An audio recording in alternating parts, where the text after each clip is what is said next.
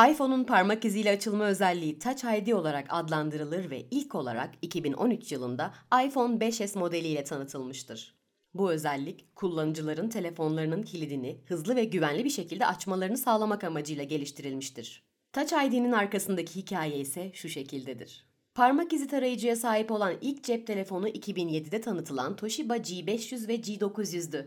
Bu zamana kadar biyometrik güvenlik yani fiziksel veya davranışsal özelliklerle kimlik doğrulama zaten yıllardır kullanılmaktaydı. Apple 2012 yılında Authentic adlı bir parmak izi tanıma teknolojisi şirketini 356 milyon dolara satın alarak bu sisteme entegre etmiştir.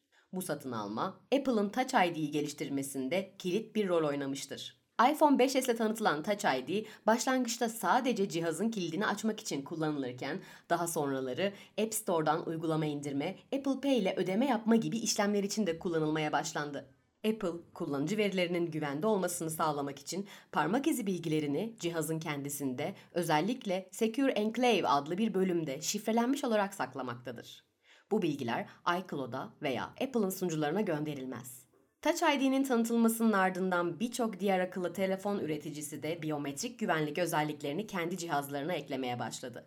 Touch ID'nin tanıtılması kullanıcıların günlük yaşamında güvenliği ve kolaylığı bir araya getiren bir dönüm noktasıydı. Apple bu özellikle sadece telefon kilidini değil, dijital ödemeleri ve uygulama içi işlemleri için de devrim yapmış oldu.